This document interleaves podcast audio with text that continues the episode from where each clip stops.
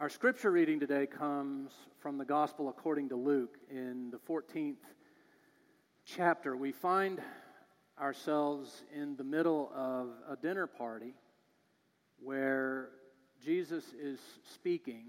And if you were here last Sunday, we read the, the, the verses just prior to this. And we're going to draw on that in a little bit. But they're at a party, and this is what happens. Jesus has actually just told them a story, and this is what happens. One of the dinner guests, on hearing this, said to Jesus, Blessed is anyone who will eat bread in the kingdom of God. Then Jesus said to him, Someone gave a great dinner and invited many. At the time for the dinner, he sent his slave to say to those who'd been invited, Come, for everything is ready now. But they all alike began to make excuses. The first said to him, I've bought a piece of land and I must go out and see it. Please accept my regrets. Another said, I've bought five yoke of oxen and I'm trying to I'm going to try them out. Please accept my regrets. Another said, I've just been married, which really requires no explanation, and therefore I cannot come, you understand. So the slave returned and reported this to the master. Then the owner of the house became angry and said to his slave, Go out at once into the streets and lanes of the town and bring in the poor, the crippled, the blind, and the lame. And the slave said, Sure, what you ordered has been done, and there's still room. Then the master said to the slave, Go out into the roads and lanes, compel people to come in, so that my house may be filled. For I tell you, none of those who are invited will taste my dinner. The word of the Lord. Join me in a prayer.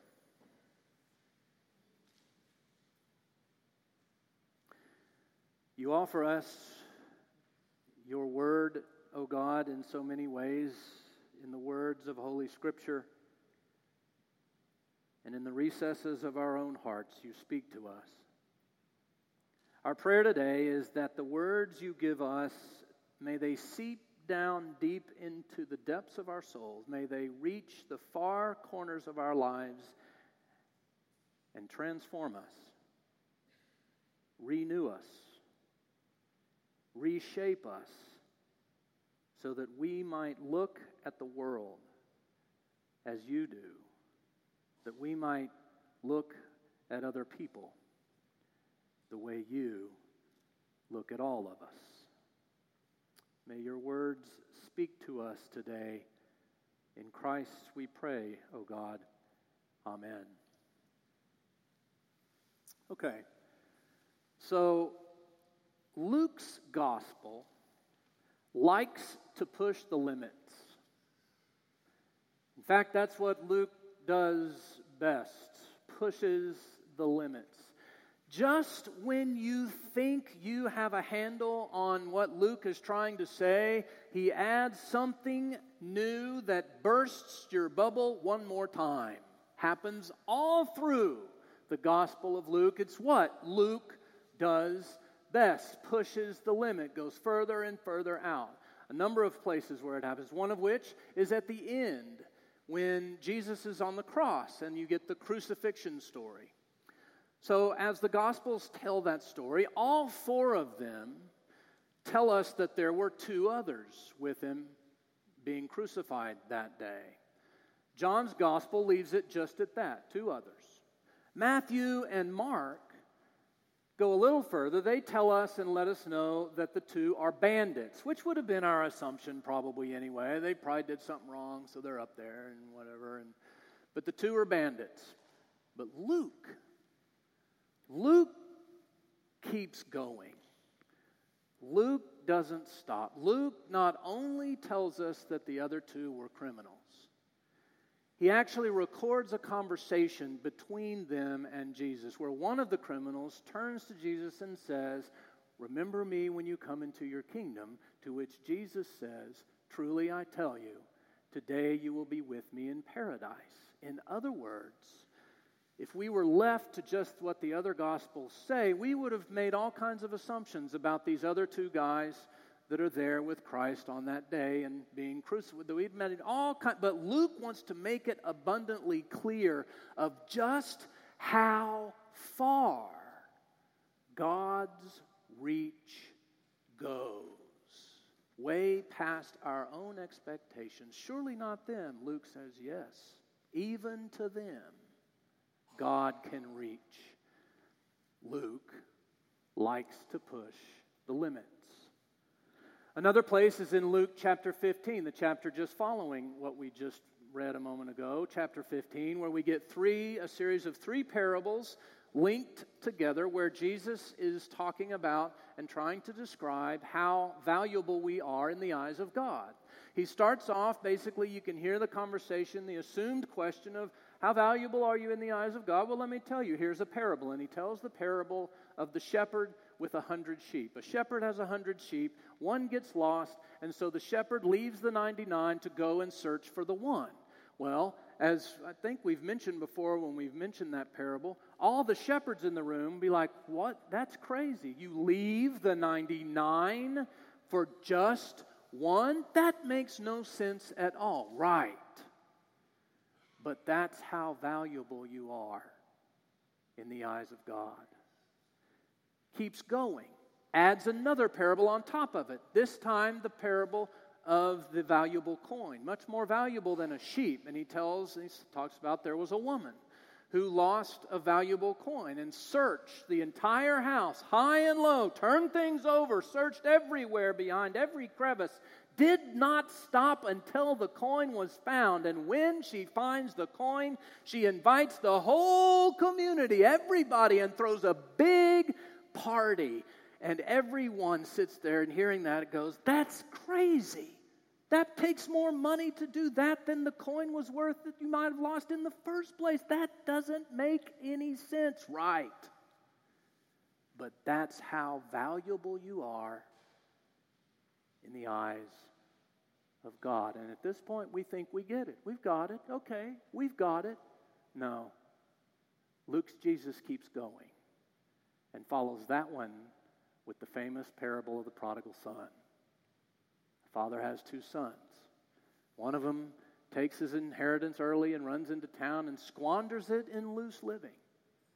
It's gone for a good long while and runs out. And when he's completely out, completely destitute, has nowhere else to go, has nothing left to his name, finally decides, at least I can come home, his head held low, maybe I'll get a job on the family farm. And what does the father do? Runs and meets him halfway before he even gets there, wraps his arms around him, kills the fatted calf, throws a big party. Why? Because my son was lost and is now found. At this point, people who are hearing these stories, their jaws would be on the floor in disbelief. But that's how valuable you are in the eyes of God. Luke pushes the limits. Our story today does the very same thing. It comes at the end of a number of things that happen at this dinner party.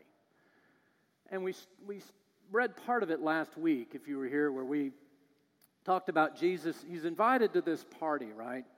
And the first thing he does, as we read last week, is one of the first things is he criticizes the guests because all the guests are sitting there assuming that they're going to be, be seated at the guest of honor, you know, the, the high place at the table. And they're all kind of assuming that. And, there's, and Jesus says to them, don't do that. Why are you doing that? If you're going to worry about where you're seated at the table, then you might as well assume the lowest seat. That way, if you're wrong, the host can move you up.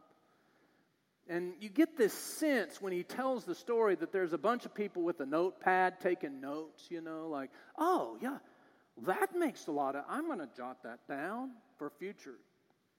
Pick the lowest seat. That makes a lot of sense. Thank you. Got it.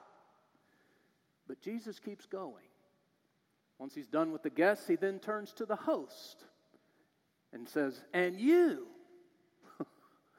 if you're going to throw a party, don't invite your neighbors and friends and rich folk. Don't invite these people. They can pay you back. Instead, invite the poor, the crippled, the blind, and the lame. Invite them. They can't pay you back. Therefore, your reward will be great in heaven. Now, the note takers at this point would have been a little hesitant. You know, they're like, well, okay, but I really, I really want to invite my. Fr- okay, I, all right, I'll get, I got it. I understand. We're talking about the kingdom of God here, and all right, I'll write that down. I got it. Cool, we're good. And that's where our reading today picks up. One of the guests, who's evidently a good note taker, jumps up and says, Right.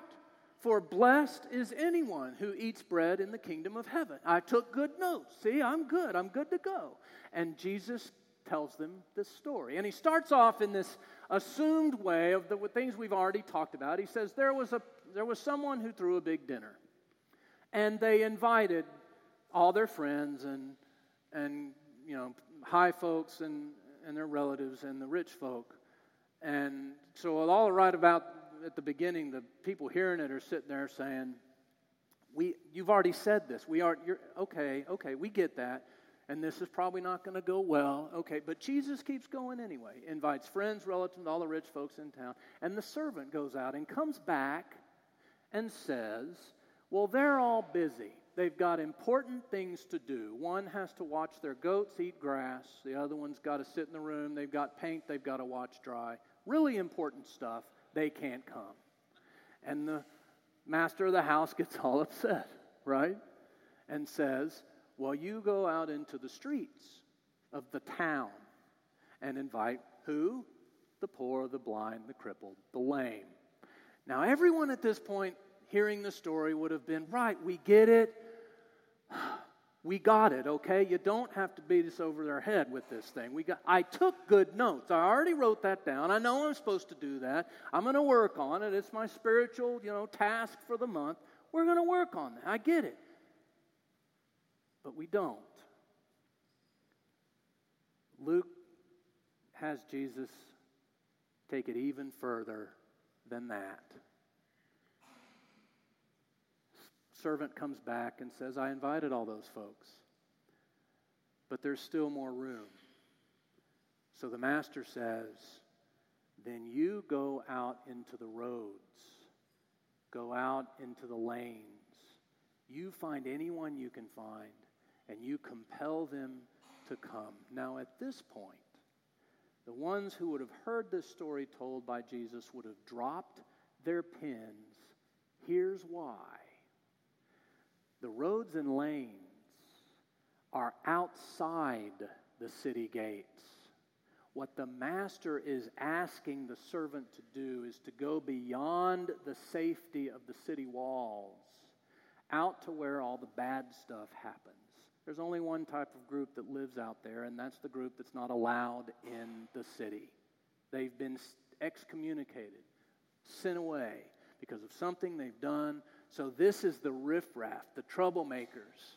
These are the ones that never get put on any party list because the only reason for them to be there is to crash the party. They're the banquet crashers. They're the messy, troublesome, problematic people that are always, it seems, up to no good. And the master has told the servant, You go there and you get them and you let them know they are on the list, the banquet crashers, as I've put it. I actually went online this week and looked this up. I looked up party crashers, and I, it's interesting. There are actually categories of party crashers. I found websites very helpful, you know. They're there to, to instruct me on how to discover the types of people crashing your party so that you can get rid of them. Just real, nothing mean or anything. Just here's what it is, and here's how to get rid of them. There's the freeloader, is one. Freeloader, they're there for free stuff. They're just looking around for free stuff. You know, you don't want them. There's this one's new, the suitcaser, as this blog called it. The suitcaser. The suitcaser refers to someone, if you, your company is throwing a big banquet, the suitcaser is someone from a competing company that's been sent to infiltrate the system. You know, the mole. They're the one that wants to, and they're trying to peddle the competition secretly amongst your own party. The suit, I just was like, really, you have a name for that? Okay. And finally, the, you know, the party animal, right? The people who can't get, don't seem to have enough fun. And these are the drunks. They keep going from party to party to party because they just can't get enough. They just keep, and they're the real messed up ones that cause all kinds of problems.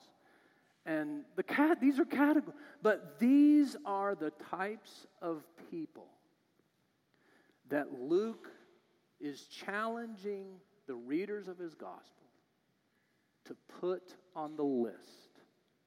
I mean, you know, the ones who need to be invited are one thing, but the ones who should never ever be invited, that's a whole different thing altogether. And, and that's where Luke is pushing us. The very people we would never think should ever be invited, God invites. God invites. The banquet crashers. That's the scandal of Luke's gospel. That's the scandal of the whole thing. That just when you think we've reached the limit, Luke pushes the limit farther out. Just when you think that Jesus has drawn a line in the sand, Luke has him walk right over it just when you think there have been enough people put on the list Luke comes straight up to us and says, There's more room at the table. For such is the measure of the grace of God. There's always more room. You're always invited here at this table. In fact, this is the very table we're talking about. This is the great banquet. This is the parable that Jesus just told us being lived out in real life right now. The very thing that Jesus is challenging us to do in the way that we think about who should be invited to this table, God has already done here. God is doing here. God invited you to this table, and there was still more room, so God invited you. Still more room, so God invited you and you and you and you and you and you. And guess what? Still more room. So God calls upon us to go out and invite anyone we can find because there's still more room. Go, yes, to the poor, the crippled, the blind, the lame, those who can't get there, get here on their own. Let them know they are on the list. Go through the streets and the back alleys. Walk right up to the troublemakers and the freeloaders and the drunks and the drug addicts. Let them know they are on God's list. Compel them to come. Bring them here to this table because here there's always more room. Always. For such is the measure of the grace of God. God's grace never runs out of room. Never. For Luke, there is no limit. Jot that one down in your notes. Amen.